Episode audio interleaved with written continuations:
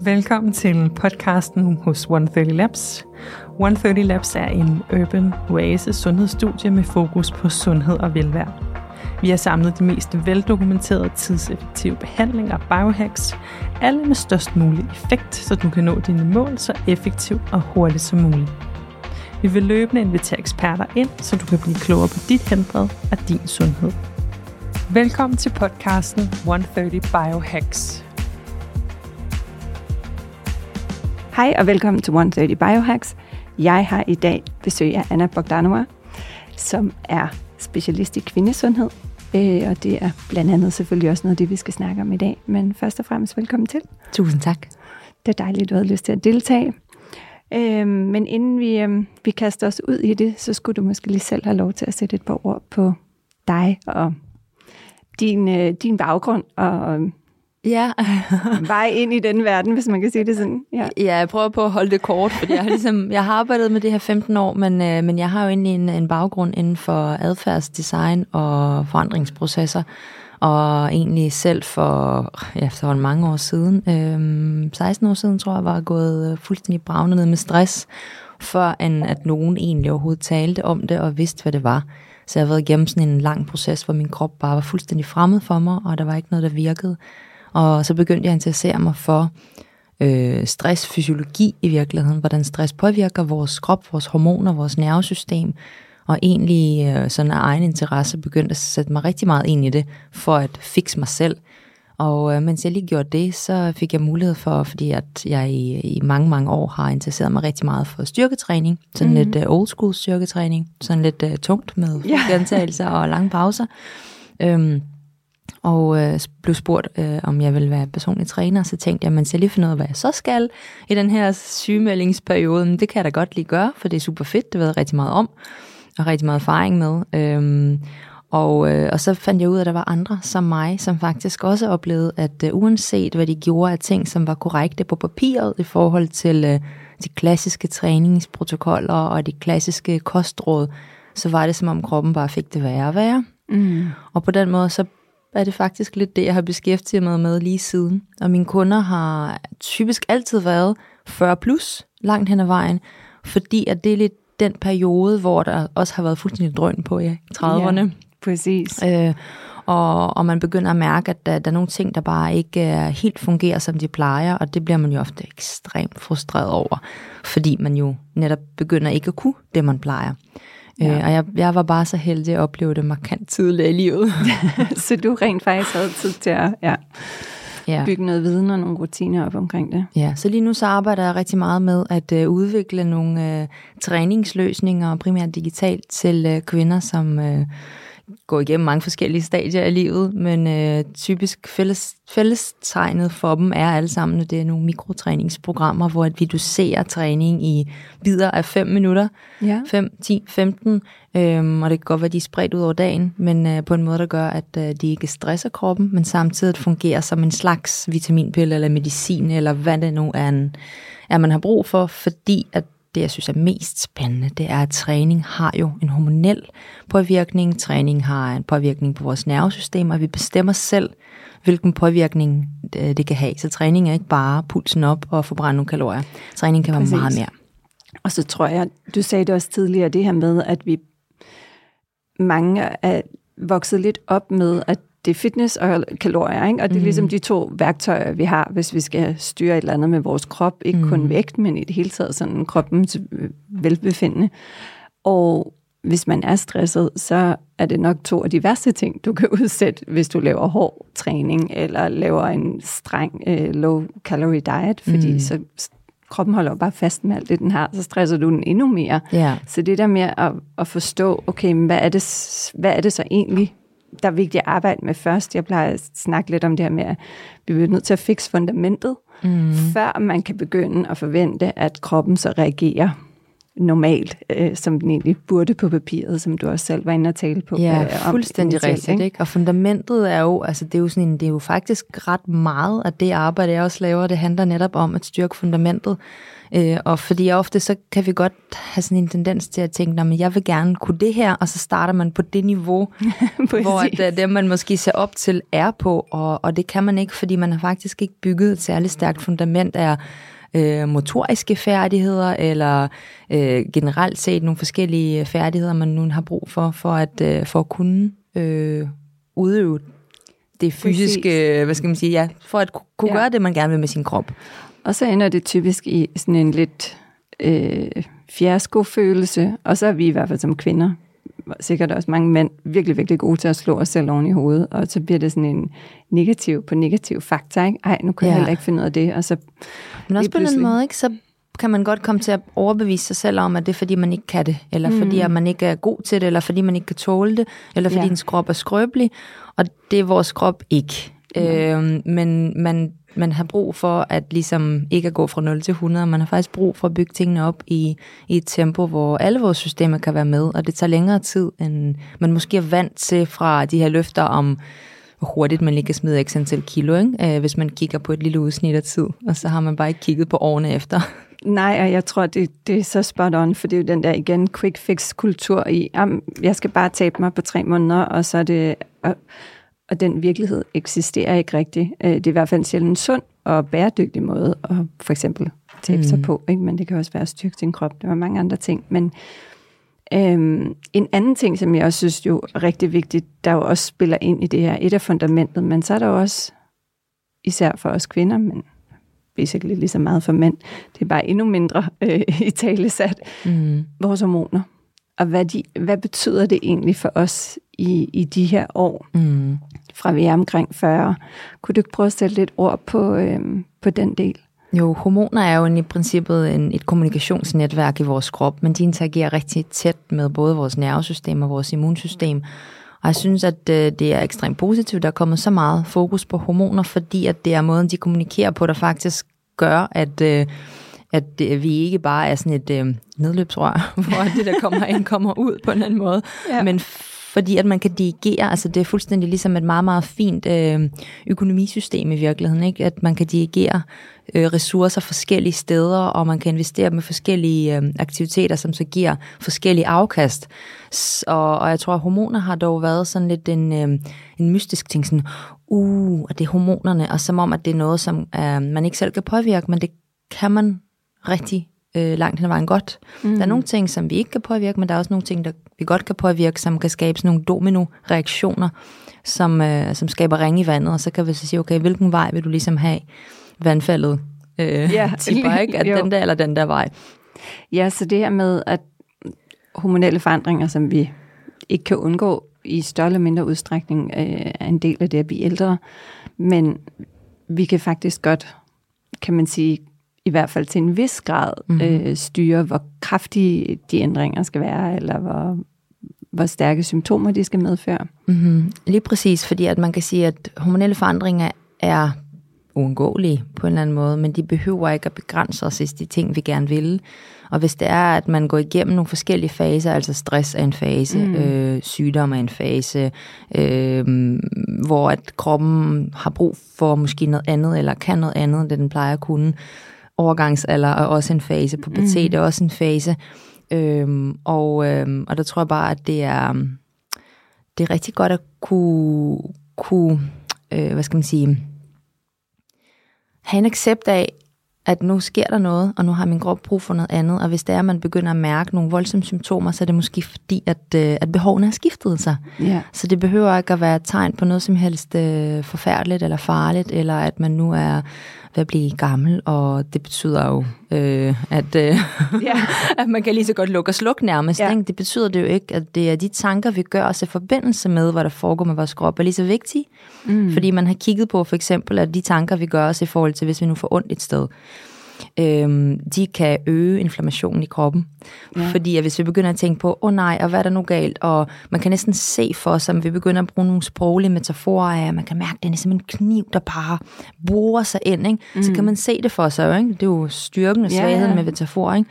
Og så er det så, at man faktisk påfører sig den usynlige smerte ekstra meget, og kroppen reagerer med en kemisk reaktion af en større inflammation, fordi vi har overbevist vores hjerne om, at der er større fare på færre, end der behøver at være.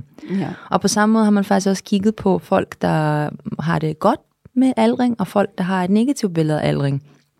Og dem, der har et negativt billede af aldring som værende noget, som vi jo ikke nødvendigvis kun selv kan styre, fordi vi internaliserer det jo rigtig meget fra samfundet, og hvad andre siger, og hvad andre tænker om, at, øh, at nu har man fået grå hår, eller nu har man fået rynker, mm. eller nu begynder man at sådan ikke at kunne de samme ting, og hvad betyder det egentlig for os, og vores eksistens og vores plads i samfundet.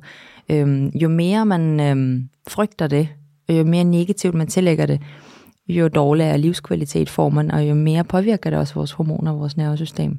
Ja, det er, det er jo meget fascinerende, og det er jo også derfor, det, det er så vigtigt et budskab at få delt, fordi der er jo faktisk rigtig meget, vi kan gøre selv og tage ansvar for os selv i den proces. Blandt andet, hvordan vi tænker om, om os selv, men, øhm, men også en forståelse for, øhm, ja, at der er forskellige faser i livet. synes, du sagde det så fint før, det her med, og det er okay, det er helt naturligt. Det er mere det der med at acceptere, at der måske så er nogle forskellige behov. Ens krop har nogle forskellige behov. Det kan være forskellige måder at træne på. Det kan være øh, kost alt muligt. Søvn, der, der fungerer anderledes, end det man har været vant til. Ja, Men... nogle gange så kan man jo lade os nu sige, at øh, du har måske løbet lidt stærkt i en periode, og har brugt nogle ressourcer, som egentlig skulle gå til din pensionsopsparing, og du har brugt dem på noget ja. andet, så tænker jeg, det investerer jeg lige her, eller det bruger jeg lige her. Øhm, jamen, at man så lige pludselig kan mærke, gud, det kan jeg ikke længere, det er jo ikke nødvendigvis et udtryk for, at der er noget galt, det er bare et udtryk for, at øh, at du har mm, været ja, du har øh, i gang lidt på, mere, end du, du har trukket lidt over, ikke? og du har måske lånt ja. energien, og nu skal du lidt uh, betale lidt tilbage, og måske ja. lidt med renter, indtil du får lov til det, du gerne vil igen. Ja. Og det fungerer på samme måde med kroppen, så derfor så tror jeg, det er rigtig vigtigt, at vi forstår vores krop lidt bedre, fordi det, vi forstår bedre, det frygter vi heller ikke så meget, og jo mindre frygt, der er forbundet med forskellige faser, mm. øh, vi går igennem, og de forskellige udtryk, det har i vores krop, jamen jo lettere kommer vi igennem det. Ja. Eller styrket, måske oven i købet, ikke? fordi man bliver klogere på sin krop, man finder ud af, at okay, der er brug for noget andet, så giver man kroppen det, den har brug for. Kroppen og hjernen, for den sags skyld, vi er jo et. Man kan ikke dele det op Nej, på den måde, ikke? men præcis. det gør vi stadigvæk sprogligt nogle gange. Ikke? Øhm, og, det, og det kan blive en meget empowering oplevelse at finde ud af, Gud, jeg kan faktisk selv godt give mig ja. selv det, jeg har brug for. Præcis. Og det har en effekt. Og jeg tror, det igen det her med første step er jo at lære at mærke sig selv, og lære at lytte til sig selv, til sin krop. Nu, igen, som du siger, body and mind, men øh, vores sprog har lige en, eller en mangel der. Øhm, så det er jeg helt enig i, men, men der er jo mange, der alt andet lige stadigvæk har rigtig svært ved. Vi, mange er virkelig dygtige til at ikke at mærke efter, og hvis de endelig mærker noget, så skub det væk. Øhm, så hvordan kommer man hen til det her? Hvad, hvad er ligesom, hvordan lærer man at, at lytte lidt, mærke sin krop lidt bedre og lytte lidt bedre efter? Øhm, jeg tror på, at man ikke man kan ikke øh, mærke eller elske det, man ikke kender. Så det handler jo rigtig meget om at bare lære kroppen at kende, og det handler egentlig bare, at vi, vi lærer vores krop at kende gennem sansningen, det vil sige, at vi skal bruge os selv i virkeligheden, at vi skal stimulere vores sanser, og det er jo både vores øh, øh, led- og muskelsanser, det er mm. duftsanser, det er hørelsen, og det er balancen, og det er også øh, kropslige spændinger og afspændinger. Det handler om at samle en hel masse erfaringer med sin krop, fordi at så har du lige pludselig et meget bedre billede af din krop i din hjerne. Mm. Og det er mere trygt at navigere i, fordi lige så snart, at der er en uforudsigelighed eller manglende sigtbarhed, hvis du har et, øh, hvad skal man sige, manglende kropskort, fordi du ikke har du ved, lad os nu sige, du har ikke øh, bevæget dig på forskellige måder i 10 år, fordi du bare mest har siddet ned for en, mm. sit skrivebord, eller hvad man ja. nu gør, altså, så har vi nogle områder, som hjernen ikke har særlig god kontakt til. Øh, og dem kan vi jo ikke, altså jo, vi kan godt begynde at prøve at mærke dem, men så bliver det igen sådan en mental ting, hvor at vi begynder at forestille os, og begynder at prøve at tolke på nogle symptomer eller signaler fra kroppen, vi faktisk ikke har en erfaring med. Øh, og og det kan man godt komme til at ja, netop øh, sno sig selv i sådan en negativ spiral i, gud, hvad er det? Gud, hvad er det? Mm. Jeg kan mærke, det spænder. Uh, det gør ondt. Ej, det må være skidt. Nej, det er bare en muskel, der ikke har arbejdet rigtig lang tid, og nu begynder den lige at spænde, for der er lidt mere blod, der ligesom er, er, er flydet til, fordi du ja. lige har brugt den. Det er ikke farligt, men man har brug for erfaringer. Så jeg tror, at første step er bare at sige, altså, du kan ikke, du kan ikke tænke dig til, du kan ikke mærke dig til noget, du ikke har prøvet før. Så prøv dig frem. Brug sin sanser, brug sin krop, og vær nysgerrig, tror jeg, som jeg også hører dig sige, det er jo, er der jo også masser af studier, der viser, at det er sundt at variere sin træning. Det er sundt at gøre nogle andre ting nogle gange. Og måske også bare det der igen, der er forskel på at løbe en tur til at lave yoga eller styrketræning eller whatever. Altså, mm. øh, men, men vær lidt nysgerrig på, og så finder de fleste også ud af, at, at der er noget, der virker bedre for mig, og noget andet for dig, og så er der nogle ting, der går på tværs, som er rigtig gode for os alle sammen at gøre, ikke? Ja. Øhm, men måske lidt ind, fordi du arbejder jo rigtig meget netop med træningen, som du også sagde mm. i starten, og jeg er super nysgerrig på at, øh, at blive lidt klogere på det her med mikrotræning. Mm. Øhm, så har du ikke lyst til at prøve at, at dykke lidt ned i det? Jo, altså mikrotræning er jo ikke et nyt begreb. Det er faktisk noget, som kommer fra forsvaret, fordi man gerne vil øh, holde øh, folk i rigtig god form, men uden at det nødvendigvis gik ud over, at de jo i forvejen har rigtig meget, de bruger deres krop til rent fysisk. Mm. Øh, men den mikrotræning går rigtig meget ud på at nå rigtig meget på kort tid. Så jeg tror, når jeg taler om mikrotræning med folk, så er der nogen, der får en idé om, at det er fordi, du ligesom på kort tid bare skal nå det, du ellers skulle kunne nå på en time, og du skal bare lige brække dig og lægge fosterstilling på fem minutter, og så har det været effektivt. Ja, super. Og det er ikke rigtigt det, jeg laver. Nej. Øh, jeg laver det um, træning, som er doseret i små bidder, øh, hvor at vi forsøger at få mere kvalitet ind igen, for at aktivere så mange forskellige sanser, så mange forskellige elementer af styrke som muligt, og nogen har brug for lad os nu sige, mere fokus på stabilitet og ledmobilitet, og nogen har brug for mere muskelkontakt, og nogen har brug for at udvikle mere power.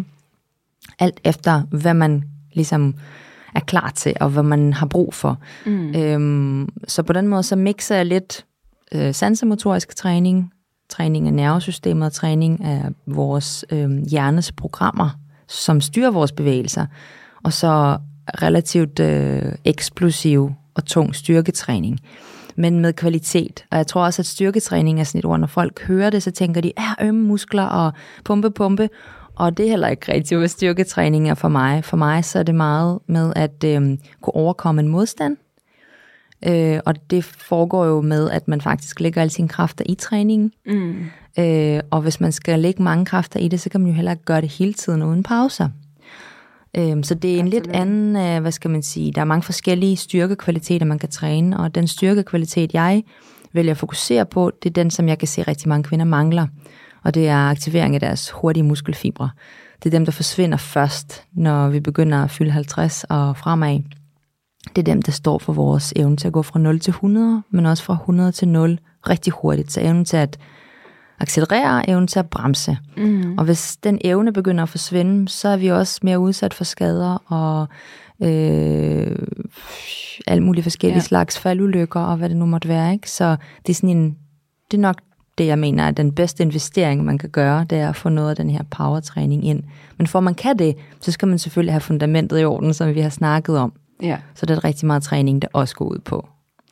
Og hvordan, altså fordi nu er det jo heldigvis også mere og mere øh, normalt, og der er mange, der netop advokerer for, at man er bare det at træne 20 minutter, eller 10 minutter, eller gå 10 minutter bare. Mm. At, altså hele det der med, hellere gøre lidt, end ikke at gøre noget. Og faktisk kan det også være sundere at gøre lidt nogle gange, end at gøre for meget, fordi mm. det kan også blive nedbrydende, hvis du, hvis du gør for meget.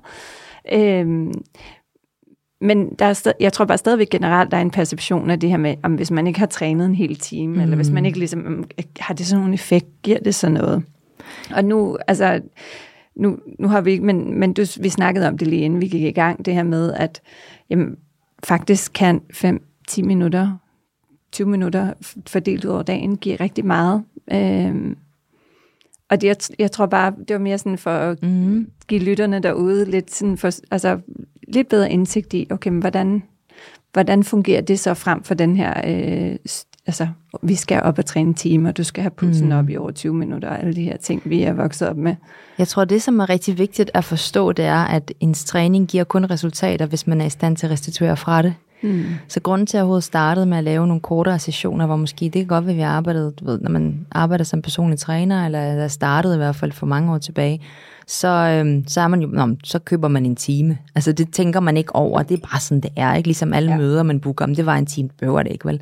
man kan godt klare sig med et kortere møde, men på en eller anden måde, så er man ligesom, det er en time. Og så begyndte jeg ligesom at snyde lidt med det at sige, du ved, 40 minutter, det er opvarmning, det er mm. sansning, ledbevægelighed, alt muligt bindevævs, øh, hudtræning, altså for mm. at få mm. mere smidighed og elasticitet i ens væv, ja. så man bedre kan træne bagefter og sådan noget. Og så blev 20 minutter træning. Men grunden til, at jeg begyndte at lægge kortere sessioner ind, det var jo fordi, at folks restitutionskapacitet var lille. Og det er jo fordi, vi har jo rigtig meget i vores liv. Øh, vi har alle mulige forpligtelser, vi har søvnmangel, vi har nogle gange så får vi ikke lige spist det, vi ved, vi skal spise, fordi vi er lige on the go. Der sker ting. Man er nødt til at tage højde for, hvad der ellers er at load i resten af ens liv. Fordi mm. ellers så kan man ikke, man kan ikke bare sige, at den her protokol, den viser sig at virke. Ja, den virker for dem, der faktisk er i stand til at gennemføre den til ende. Ja. Øhm, og jeg har været på altså, årligt besøg af de her Exercises Medicine konferencer, som uh, Center for Aktiv Sundhed laver, øhm, som er nogle helt fantastiske, det er en fantastisk ressource i virkeligheden, at lære mere om, hvordan kan man bruge træning som medicin. Men der var nogle forskere, der på et tidspunkt virkelig undrede sig over, hvorfor at folk de falder fra, selvom de kan se, at det virker. Jamen, det er jo klart, at dem, som falder fra, det er fordi, de ikke har restitutionskapacitet, mm. det er over deres evne, det er måske det passer ikke ind i deres liv. De ved ikke, hvordan de, til, de lærer ikke, hvordan de tilpasser træning til deres liv. Præcis. Øhm, så det er ikke, fordi de ikke vil, og det er ikke, fordi de er dumme. Det er simpelthen fordi, at deres træningsdosering passer ikke til dem. Så hvis man nu gerne vil ramme folk, som øh, mig selv inklusive perioder bare ikke kan holde til mere end 5-10 minutter træning på en dag, fordi at så tipper, de tipper immunforsvaret, mm. det tipper min søvnkvalitet, det tipper alle mulige ting for mig. Så det, det kan jeg ikke. Jeg er nødt til lige at ja. dosere det rigtigt. Ikke? Øhm, hvis ikke, altså det, man kan ikke ramme folk med den optimale træningsplan, fordi størstedelen af befolkningen er ligesom os, der sker alt mulige ting, og så ja. falder man ud af rutinen. Og det aller, aller, aller vigtigste i forhold til træning, det er, at frekvens betyder mere end noget som helst. Det vedholdenhed. Ja. det var vi meget enige om, ja. Det er... øhm, så det der med, at man kan sådan skrue op og skrue ned, ja. det er det vigtigste at lære i forhold til træning. Fordi selvfølgelig, nogle gange så tænker folk, du anbefaler fem minutter, er du da helt sindssyg? Folkesundhed, er du klar over, at vi har ja. øh, fysisk inaktivitet, koster samfundet tre gange mere end ryge, øh, rygningsrelateret sygdom? Ja, det er jeg godt klar over. Men pointen er jo ikke, at man skal træne i tre uger all in, og så have tre år fri. Nej, det er at man skal gøre det hele livet. Ikke? Jo. Øhm, så derfor så vil jeg gerne have, at den lille mængde træning gør, at folk får mere overskud, så de bliver mere aktive. Og så, resten af tiden. og så kan, altså det er i hvert fald også min erfaring, øh, så er det jo også for mange nemmere at bygge på. Ja. Altså starter du det, og lige pludselig, så er det faktisk blevet en rutine, og det er noget, det kan du godt håndtere long term mm. i din dagligdag. Så kan det være, nå, hov, det kunne være, det skulle være 10 minutter, det kunne være, det skulle være, som du siger, eller, eller bare noget andet aktivitet on top. Men et overskud, der gør, at man faktisk kan ja, implementere nogle lidt sundere vaner. Og det kan måske hjælpe nogen at se det lidt ligesom sådan en volume control på mm. musikanlægget, ikke? Fordi at alle ved godt, nogle gange, så har man bare, man kan simpelthen ikke, man er bare sådan, shit, sluk nu, jeg kan slet ja. ikke tåle det der står. Nogle gange så sådan, ja, jeg skal have højere musik, ikke? jo. Og det er på samme måde, man kan bare skrue op og ned alt efter, hvad man lige føler for. Man behøver ikke at slukke helt. Altså Nej. det gør man nogle gange for nogen, hvis man faktisk har overstimuleret sig selv i så lang tid. Så har man nogle gange brug for lige at back off og lave noget helt andet. Det kan være vejrtrækningsøvelser, det kan være sansningsøvelser, det kan være forestille sig at bevæge sin led, men ikke gøre det. Mm. Det har jeg også gjort med nogle kunder, fordi de simpelthen har været så overstimuleret, det der vi startede, ja. og det var det eneste, der gjorde, at de fik det bedre lige i en periode. Ikke? Og så kan man øh, oparbejde sin tolerance for fysisk anstrengelse igen. Og det vil jeg altid slå et slag for. Det skal vi, det skal vi huske at gøre igen, fordi også da jeg selv var ramt af stress, det tog mig, tog mig halvandet år faktisk, at føle, at jeg begyndte at have min min koncentration og mm. min, min fornemmelse for min krop igen. Øhm, og man kan godt i den proces blive i tvivl, om man nogensinde bliver helt igen. Ja. Og det gør man.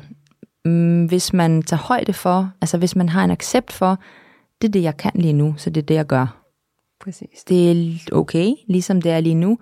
Men hvis man begynder at tænke, åh oh, nej, det kan jeg ikke, jeg kan ikke tåle det, så vil man ofte, øhm, ligesom med kroniske smerter for eksempel, det er, at man vil øh, opleve en form for undgåelsesadfærd. Man begynder at undgå alt, hvad der måske potentielt set kunne trigge nogle symptomer.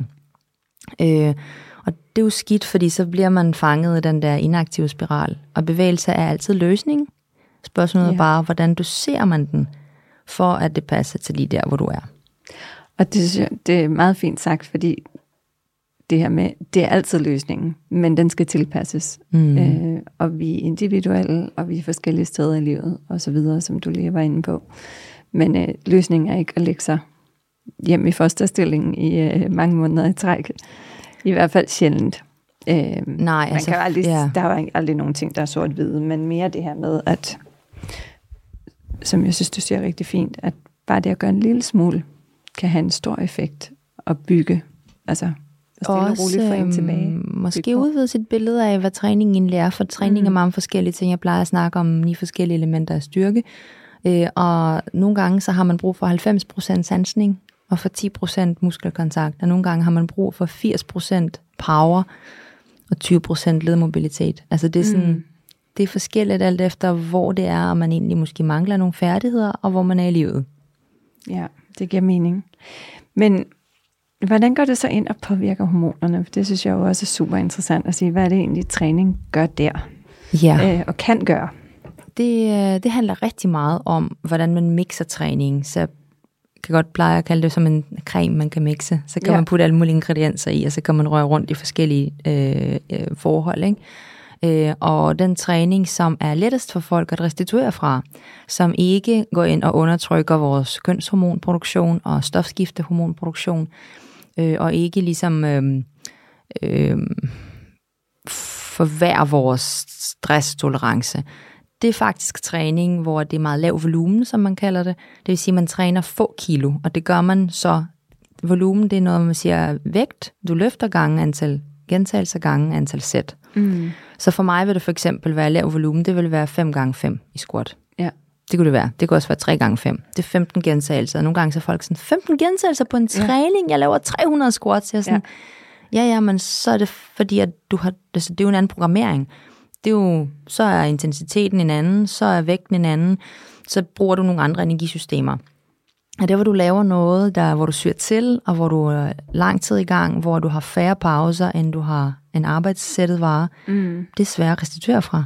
Ja. Det er det bare. Det kræver, at du er rigtig god til at skille af med træthedsstoffer, og du har god teknik, fordi under udmattelse, så træner man måske med mindre god teknik, og gør man det, så, så bliver nervesystemet lidt utrygt. Der er sådan mange ting på spil, ikke? Sådan og så skade. opstår skader. Og, og så opstår skader, ja. og så opstår inflammation, og så tipper immunforsvaret, der er alt muligt ting, ikke? Så man kan sige, at man skal gøre sig fortjent til hård træning. øhm, ja, nice. Og så er der noget træning, som er sådan, så, så det er sådan, ja, så sker der nogle forskellige ting. Så hvis man overtræner, og når jeg snakker overtræning tidligere, ikke, så bare for nogle år tilbage, tænkte man, det er sådan noget, man kun skal bekymre sig om, hvis det er, man er eliteatlet.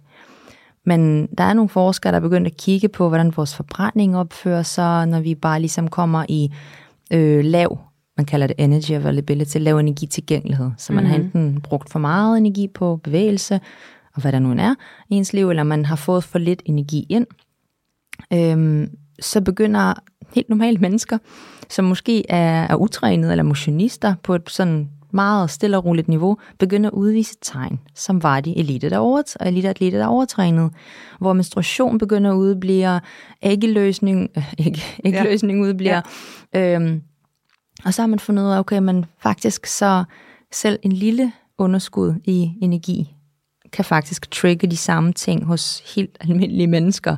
Øh, og så det, det, det synes jeg er inspirerende, ja. eller det er ikke inspirerende, det her, hvad, skal man sige, det er interessant, var det jeg ja. prøver på at sige, fordi jeg har jo set symptomerne på det hos mine kunder i mange år, og tænkt, jeg behandler det som var det overtræning. Mm. Øh, og det hjælp. ja. ja. øhm, så jeg tror, at man skal, altså min læring og min kunders læring er nok meget, at man skal faktisk bare ligesom lytte til sin krop. Føles det som om, at du overtræner, selvom at du ikke kan så meget, så er det nok fordi, at din krop ikke kan restituere fra det, ikke? Jo, og tillade sig selv, det er da også noget, jeg først har lært med årene, at det der med, jeg har altid, da jeg var ung, der var det der push, push, push, ikke? Mm. Altså, det, jeg er stærkere, min, jeg har viljestyrke nok, så jeg presser bare mig selv. Mm. Og i dag kan jeg jo faktisk godt mærke, når jeg ikke skal give den fuld gas på løbebåndet, eller øh, løfte for tunge vægte, eller mm. hvad det nu end er for en øh, motion, jeg dyrker. Og nogle gange skal man bare lige være lidt mere blid ved sig selv, øh, og ved sin krop, og lytte efter, og mærke det efter, men igen, jeg tror bare, at det tager, der er bare mange, der ikke er der, hvor de kan mærke mm. det i sig selv, ikke? Og det, der er interessant det. i forhold til det der, du spurgte om, hvordan træning øh, egentlig påvirkede mm. hormoner, det er, at for eksempel, hvis du tænker, okay, jeg kan godt mærke, at jeg er ikke altså, on top of my game lige nu, ikke? så har mange efterhånden fundet en løsning i for eksempel yoga eller pilates eller mm. nogle blide træningsformer, hvilket giver rigtig mange dejlige sanseinput og faktisk får ro på nervesystemet.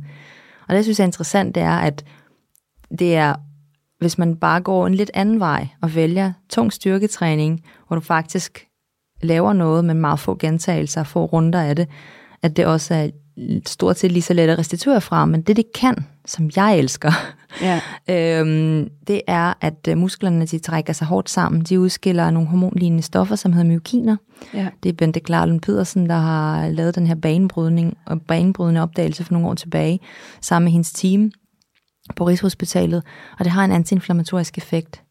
Så det her med, at man kan påvirke sin tilstand, fordi når vi har høje inflammationsniveauer, ofte skyldes stress og den adfærd, vi tillægger os, når vi har stress, øhm, så, så falder niveauerne af det, man kalder det, det der hedder dopamin, ja. som er vores drive-molekyle. Så føler man sig overhovedet ikke drevet til noget. Og så er det jo naturligt, man så, oh, okay, jeg skal ned i gear, og så bliver man ligesom der. Men for nogen kan det være rigtig svært at komme op igen. Ja.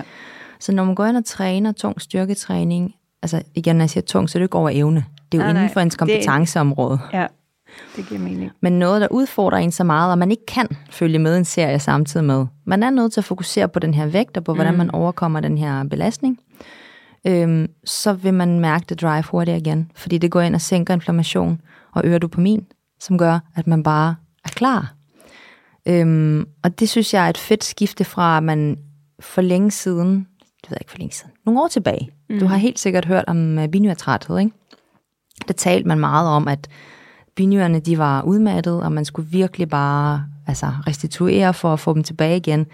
Og noget ny forskning viser, at uh, de ikke udmattet. Det er hjernen, der for det første slukker for produktion af kortisol, fordi den er sådan lidt, kortisol er jo et hormon, hvor du hæver midlerne. Mm. Hvis du har hævet over, så siger hjernen bare, klipper ja. det, den går det over. Ikke? Too bad. sådan er det.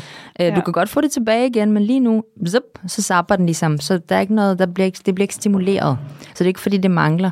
Og så, øhm, så skyldes det også, at, øh, at vores altså ressourcehormon, DHA, som man også har talt om, som er vores ligesom, ungdomshormon, det kan heller ikke rigtig blive udtømt. Man ser, at niveauerne bliver lavere, men man har fundet ud af, at de enzymer, der er med til at producere det, de går bare ned, når vi har høje inflammationsniveauer. Så når vi sænker inflammation, så kan vi producere det igen. Og det synes jeg bare er ret fedt i forhold til mm. det, vil jeg snakkede om, at igen, du er ikke stykker, du er ikke udmattet, du er ikke øh, som en tømt citron, man lige har presset. Nej, nej, der er bare nogle ting, der lige er blevet sat på lavblus, ja. indtil du lige viser, at du godt kan styre din kropsøkonomi, ja.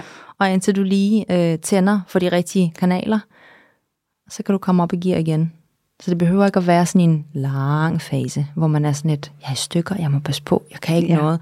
Farvel krop, farvel hjerne, som for, jeg kendte dig. Ja, for det er jo typisk reaktionen, hvis du har inflammation i kroppen. Uh her, jamen, så er det overtræning og øh, stress og alle mulige andre mm. gode årsager til inflammation. Men så må vi hellere ja, køre helt ned. Øhm, så det, det, og det, altså, det kan man godt have brug for. Nogle gange, ja. hvis jeg er altså, totalt sådan over, altså har for meget at se til, og sådan, min coping-mekanisme er altid træne lidt tungere. Mm, ja. Det er ikke altid den smarteste mekanisme, fordi at hvis jeg sådan især hvis måske bare lidt sur, fred, bitter, frustreret, så, så giver den mm. lidt ekstra gas. Og det er min mand meget god til, ligesom at være sådan, er du helt sikker på, at du skal ned og lave et max i den her øvelse der. Ja, jeg er sikker. Så er to sekunder, så ligger han mig lige ned, ikke? så nu så nudrer han min øre, ikke? og så bliver jeg sådan helt blød som smør. Ah, det var måske det, jeg havde brug for. Ja. det er et meget fint værktøj. og så slapper man helt af. ørerne, og så... Ja. ja. Øhm, og det ligger også ind selvfølgelig i nogle programmer, fordi ja. at, altså, det der med at bare lige blidt sådan lige berøre huden og lige trække huden lidt mm. og skabe lidt plads, fordi der er så mange nerveender i huden. Præcis. Så man kan påvirke det ret hurtigt. Men igen, det viser bare, hvor hurtigt man kan komme ned i gear, og hvor ja. hurtigt man kan komme op i gear. Og det synes jeg bare er fed viden at have, fordi det igen skaber den der følelse af, prøv at høre, jeg kan godt skrue på de knapper, som jeg har brug for lige nu. Ja. Ja, og forståelsen af, at, at vi kan rigtig, rigtig meget selv. Mm. Og vi har værktøjerne i det her. Altså, vi kan, vi kan bruge vores egen kropsvægt, vi kan røre ved os selv, vi kan trække vejret. Det er ikke noget, der kræver en hel masse øh, remedier. Så kan det godt være, at man gerne vil enhance det med nogle af de mm. forskellige muligheder, men helt fundamentalt, så er det noget, vi alle sammen har til rådighed. Vi kan også bevæge os. Mm. Og, øhm, og det tror jeg er enormt vigtig starting Altså, eller ja, udgangspunkt i hvert fald.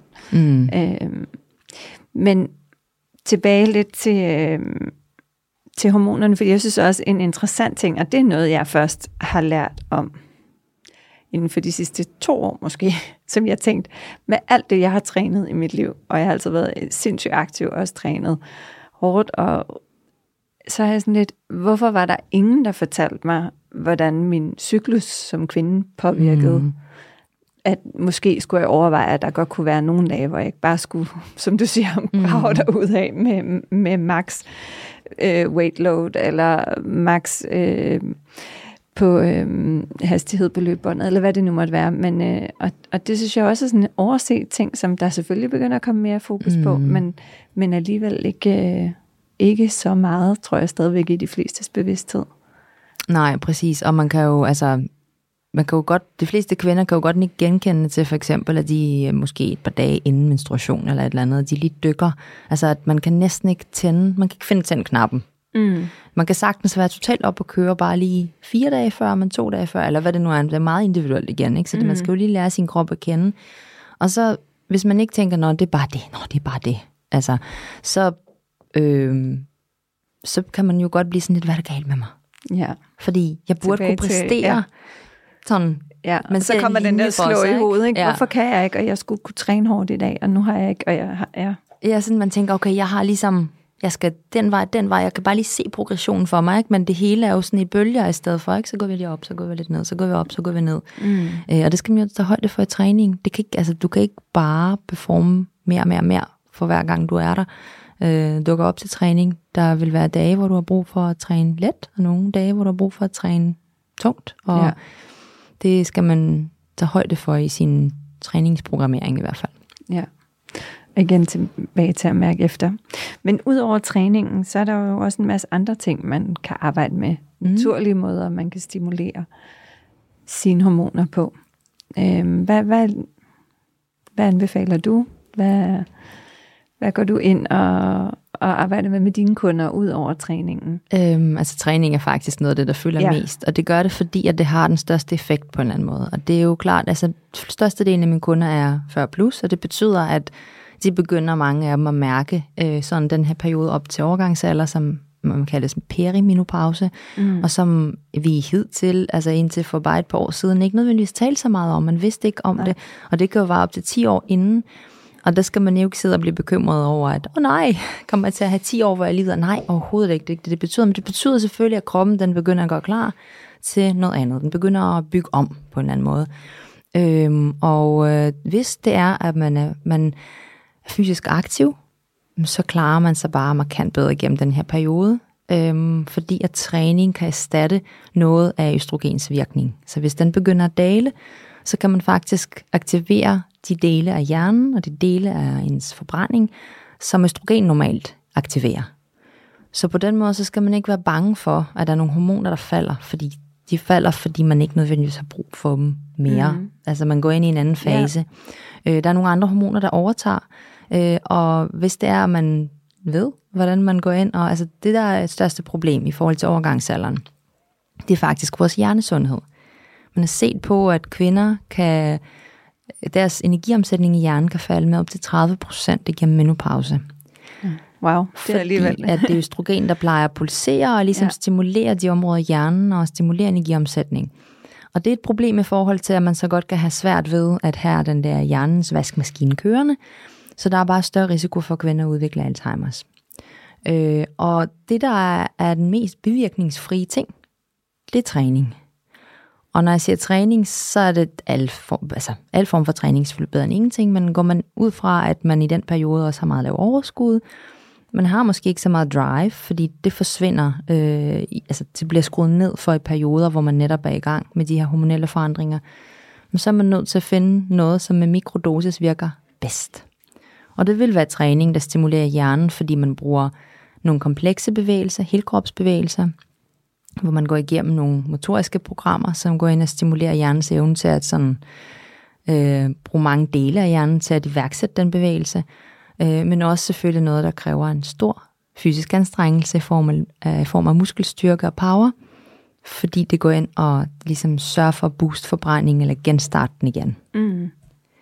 Så det, det, jeg ved godt, du spurgte om noget andet end træning. Nej, men det, nej, ja, det er super interessant. Det skal du ikke være ked af. Jeg synes, det, at, og det er jo igen den der forståelse af, jo, et af træning er godt, mm. men, men øh, hvad det egentlig gør, øh, det, hvad som- det gør igennem den fase, så det synes jeg, er, er, nej, det er super relevant. Og nogle af de ting, der sker, altså man kan sige, inflammation påvirker jo mange ting negativt.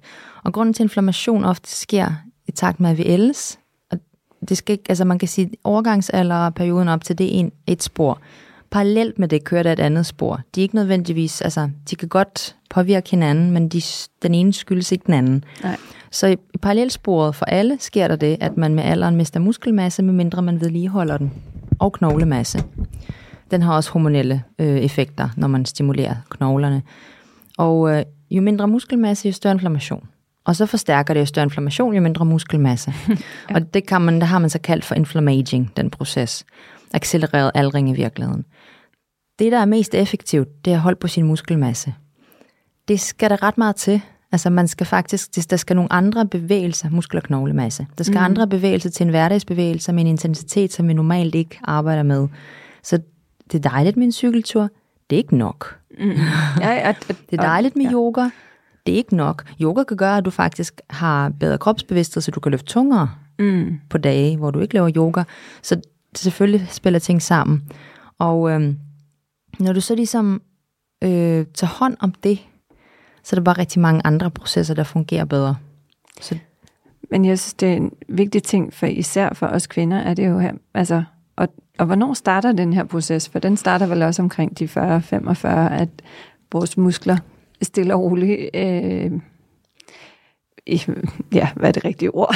Skal jeg til at sige forfalder, det er meget, øh, øh, men, men i hvert fald, at øh, de bevarer ikke den styrke, som, øh, som de har haft, og det gør, at det kræver noget ekstra arbejde. Og jeg tror netop, at mange måske øh, falder lidt i den der, når jeg så laver jeg noget yoga og pilates og går nogle lange ture, hvilket, mm. eller cykler, hvilket er fantastisk, men, men den der, der, det kræver altså faktisk noget reel styrketræning. altså vores krop er indrettet på en måde, der gør, at den vil ikke, altså hjernen, som er den energiforvalteren, vil ikke bruge noget energi på noget, der ikke er aktivt.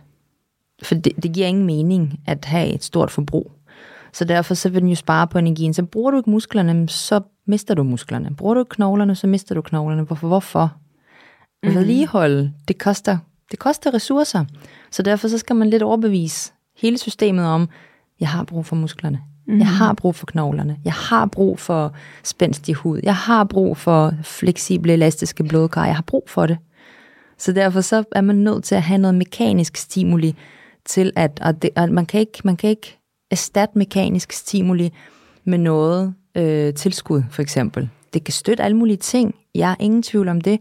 Men den her helt mekaniske stimuli, det er den, der gør, at man dirigerer næring det sted, hvor man arbejder. Mm. Så hvis man ikke aktiverer hjernen eller kroppen, så vil den næring ikke finde sted.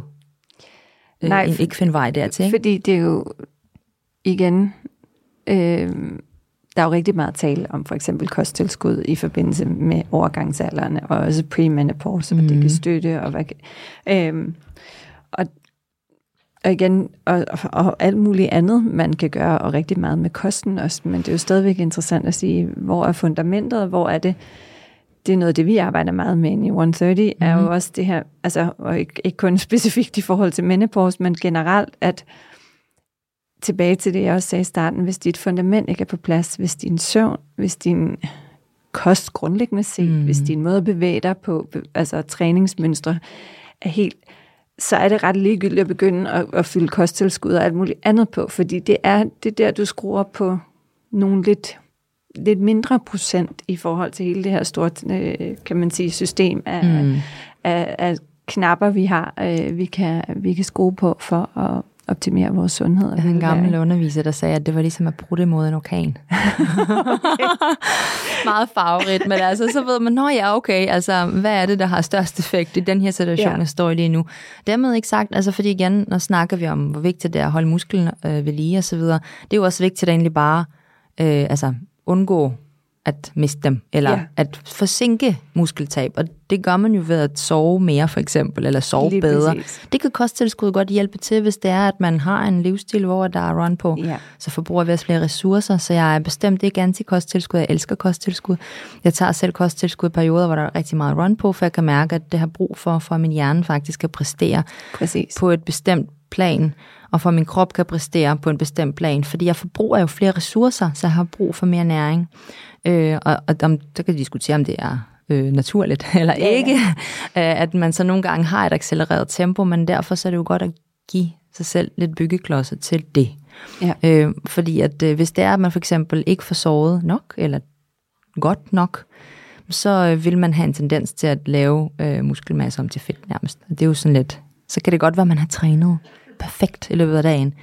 Så går man ja. for sent i seng, og så har man bare ikke fået bygget op igen. Ikke? Så har man brudt mere ned. Ja, og det er jo lige præcis det, de fleste også gerne vil undgå. Så det hænger sammen. Og ja. mad er selvfølgelig også vigtigt, fordi jeg, jeg møder tit, det er mere regel end undtagelsen, at kvinder underspiser. Mm. Øh, både på protein, men også bare generelt underspiser. Der er sådan en eller anden mystisk øh, oplevelse eller opfattelse af, den er ikke mystisk, fordi vi er blevet tudørende fulde med det, ja. men en rigtig kvinde skal spise omkring 1500 kalorier, ikke? hvor man er sådan et, ikke? Det er ikke engang nok til din ene æggestok. Nej, lige præcis. Og hvis du så også træner og har lidt travl oveni, så er det, så er det virkelig uh, ja, ja.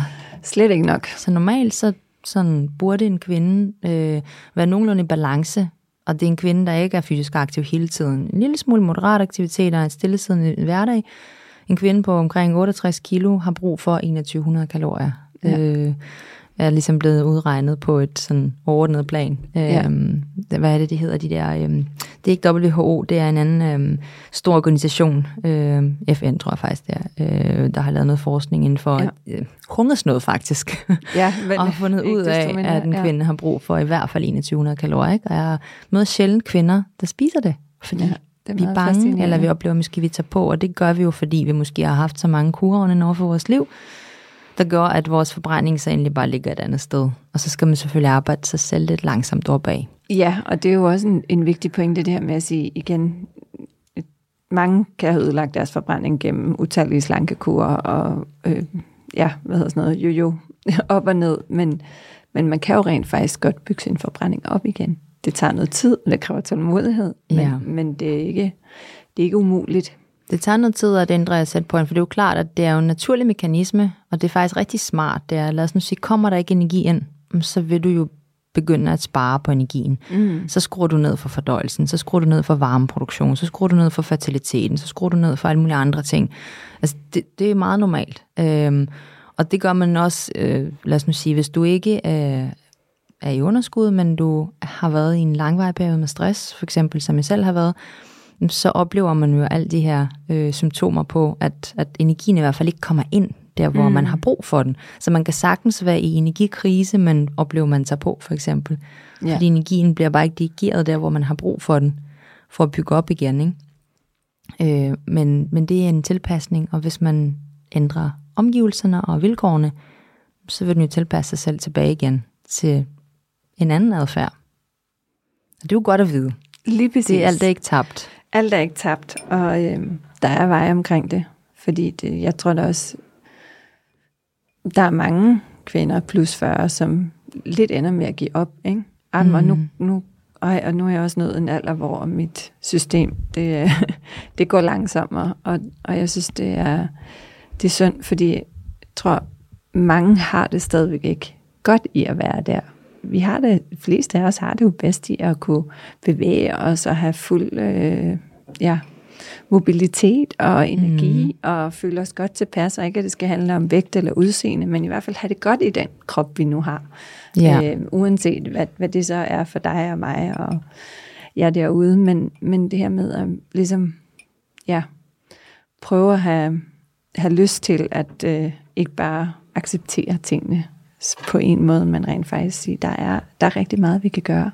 Ja, jeg kan godt forstå, hvis man et, for det første mangler energien. Ja, det er jo tit jo og det er jo det, der point, sker, ikke? Mm. Øh, og man så samtidig også har prøvet mange forskellige ting, så kan man også være sådan, jeg orker næsten ikke at prøve noget nyt. Øhm, så der, der er det også sådan lidt, der, og det er jo fordi, det kan jeg godt forstå, men hvis man, hvis vi, hvis vi udbreder viden om, hvordan kvindekroppen fungerer, så tror jeg ikke andet, at vi kan give en, en oplevelse af, at der faktisk er mere at gøre. Fordi det er der, men jeg kan også sagtens forholde mig til, at folk bliver sådan, jeg kan næsten ikke magt at prøve mere. Mm. Øhm, og så er det så der, man lige smider en, bare lige, bare lige prøve det her i 30 sekunder, ja. og så se, hvordan det virker. Ikke? Og det er der, hvor mikrodosering også kommer ind, fordi at igen, vi har brug for at samle på overbevisninger om, eller sådan beviser på, at vi ikke er i stykker, at vi godt kan klare os, at vi kan gennemføre noget, eller kan holde fast i noget. Og så er vi jo faktisk også nødt til at sætte barn et andet sted, ikke? Fordi ja. man skal faktisk samle på mange succesoplevelser, og hvis man gør det, så vil man også være sådan lidt, okay, nu er jeg klar til at prøve. Jeg ved godt, det er super individuelt, og det er måske et svært spørgsmål, men stadigvæk, fordi mange har den der barriere med, jamen, så prøver de en periode, synes jeg ikke, resultaterne kommer hurtigt mm. nok, bliver demotiveret, slår sig selv i hovedet, stopper, ja. går tilbage på sofaen, eller hvad det nu er. Altså, hvad, er, hvad, skal man, hvad skal man lægge af timeframe? Hvad skal man sådan mentalt indstille sig på, hvis man gerne vil ligesom skabe nogle ændringer igen, med forbehold for, at vi ja. alle sammen er super individuelle. Så det spørgsmål, hvor hurtigt kan vi nå ja. resultater?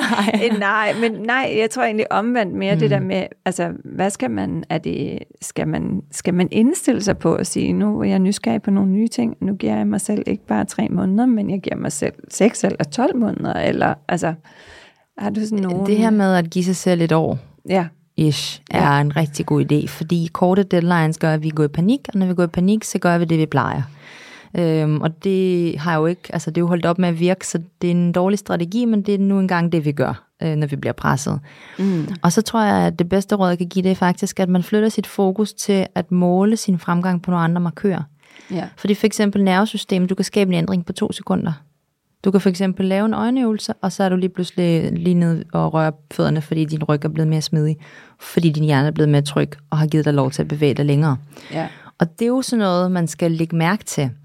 Så har, sover du bedre? Har du fået mere energi? Har du bedre din krop? Er, er du begyndt at se lysere på tingene, lige efter du har trænet? Tjek, tjek, tjek. Det er, sådan, det er at samle på evidens for, at det her det virker. Ja. Øh, fordi den bæredygtige forandring, den sker indenfra.